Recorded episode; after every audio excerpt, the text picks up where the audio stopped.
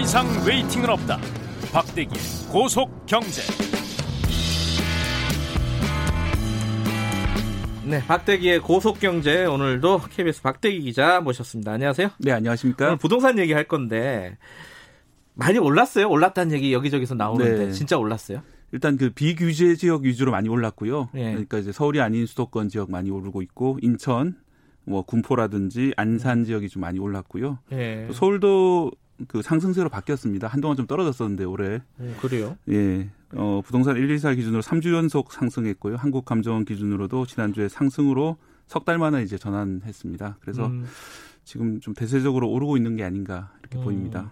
그게 작년 말에 그 규제 네. 발표가 하나 있었잖아요. 예. 12, 16 예. 규제. 그 규제 이후에 예. 지속적으로 오른 건 아니죠? 네, 그죠? 그 규제 이후에 이제 그 올해 한 2월 정도부터 좀 떨어지고 있었다. 특히 코로나 때문에 집 보러 온 사람 없어지고 그렇죠, 이러면서 그렇죠. 한동안 좀 떨어졌었습니다. 그런데 특히 이제 강남, 뭐 마포, 송파처럼 그동안 많이 올랐던 지역이 좀 떨어진 추세였는데 그리고 나머지 지역 같은 경우는 좀 풍선 효과로 좀 오르고 그런 상황이었는데 최근에 좀 그 오름폭이 커졌고 서울 지역도 좀 오름세로 전환됐다는 게 의미가 있습니다. 예전에는 이제 마용성이라는 말이 많이 썼잖아요. 마용성. 네, 마포, 용산, 성동. 아, 성동. 네, 많이 오른다. 그런데 지금은 노도강 금관구라는 말을 많이 씁니다. 노원, 도봉, 강북, 금천, 관악구로 이런 지역까지 많이 오르고 있는데 이게 네.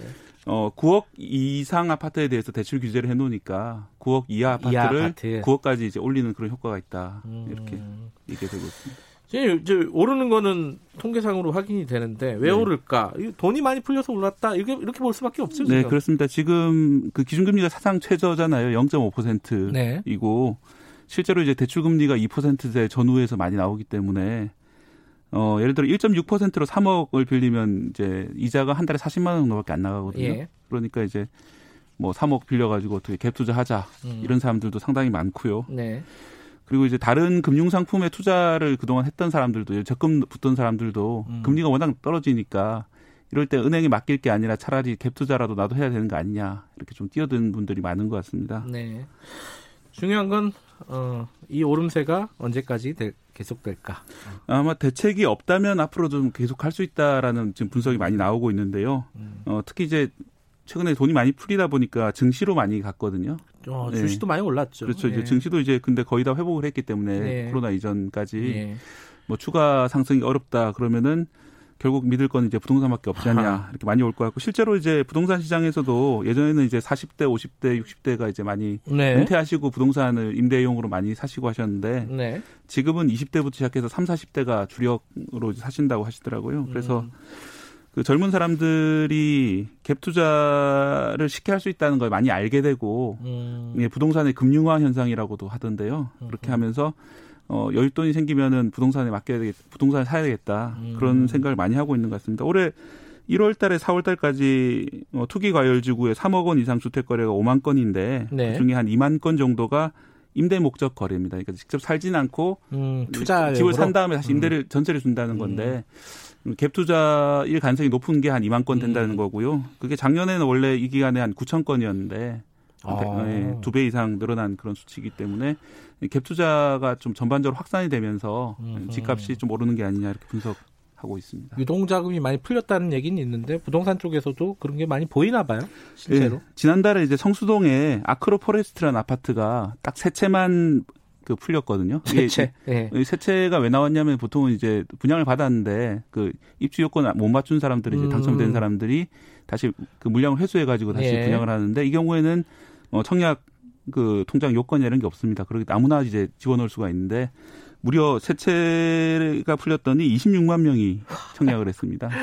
아, 8만 대 1? 그렇죠. 8만 대 1인데 청약률도 놀랍지만 26만 명이 이걸 사기 만약에 26만 명이 다 살 수 있는 사람들이 했다면은 이걸 살려면은 대출 규제 때문에 5억 원 정도가 필요하거든요. 그 처음에 계약금과 중도금 합치면 네. 뭐 나머지는 다 전세나 이렇게 퉁친다 하더라도 5억이 필요하다면은 이 사람들이 가지고 있다는 돈이 130조 원입니다. 네. 그러니까 130조 원을 언제라도 이제 부동산에 들어갈 정도의 그런 대기 자금이 있다라고 보이거든요. 그러니까 상당히 돈이 많이 풀려 있고. 그 자금들이 언제든지 부동산에 들어올 수 있기 때문에 계속 부동산 가격이 올라가 있다 보입니다. 근데 이게 사실 참 이렇게 일반 상식으로 보면은 이해하기가 힘들어요. 경기가 안 좋으면은 집값 떨어져야 되는 건데, 네. 그죠? 실제로 IMF 직후에 이제 1998년부터 한 2000년대 초까지 많이 떨어졌었고요. 네. 그 다음에도 지난번 글로벌 금융위기 때 2008년 이후에 또 한 5년 정도 계속 떨어졌었거든요.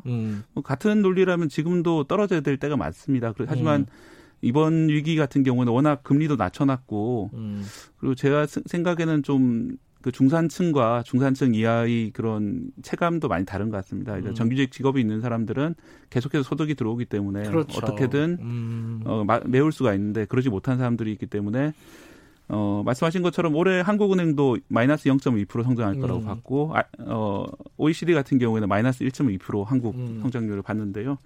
이러면 좀 떨어지는 게 맞는데 좀 약간의 시차를 두고 좀 계층 간의 차이와 시차 그러니까 이제 떨어진다는 게 2분기까지는 괜찮다가 3분기부터 좀 많이 나빠지거든요. 네. 그러면서 이제 좀 장기적으로는 확실히 부동산이 안 좋을 수 있는데 단기적으로 유동성이 많이 공급되면서 아직까지는 좀 오르는 그런 상황이 아닌가 보입니다. 뭐 시간이 한 1분밖에 안 남았는데 네. 그 정부가 부동산 대책 내놓겠죠? 네, 지금 상황이면? 연구하고 있다고 밝혔고요. 네. 아마 조만간 나올 것 같습니다. 대책. 그러면 집을 지금 사야 되는 겁니까? 말아야 됩니까?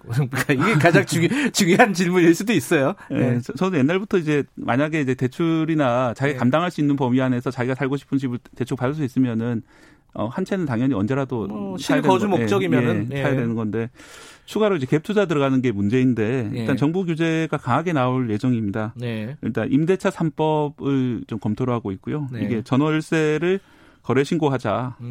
그리고 원하는 기간까지 임차인들이 거주할 수 있게 하자. 그리고 계약 갱신 청구라고 하는데요. 그리고 전월세 가격 상한제, 그러니까 해마다 몇 %퍼센트 이상 못 올리게 이렇게 하는 제도들인데 집주인한테 불리한 것들이죠. 강력한 이런 제도들인데 문제가 뭐냐면 이렇게 돼서 전세 가격이 만약 내려가게 된다면 지금 계속 오르고 있습니다. 만약 내려가게 된다면 갭 투자할 때 더 부담이 커지는 거죠. 매번 이제 전세를 바꿀 때마다 더 많은 돈을 부담해야 되기 때문에. 사는 건 좋은데 리스크는 잘 알고 계시라. 네. 이렇게 좀 정리할 수 있겠네요. 오늘 좀 길게 하지 못해서 죄송합니다. 다음 주에 좀 길게 해보겠습니다. 네. 고맙습니다. 네. 박대기의 고속경제 KBS 박대기 기자였고요. 김경래의 최강지사 오늘 여기까지 하겠습니다. 내일 아침 7시 20분에 돌아옵니다.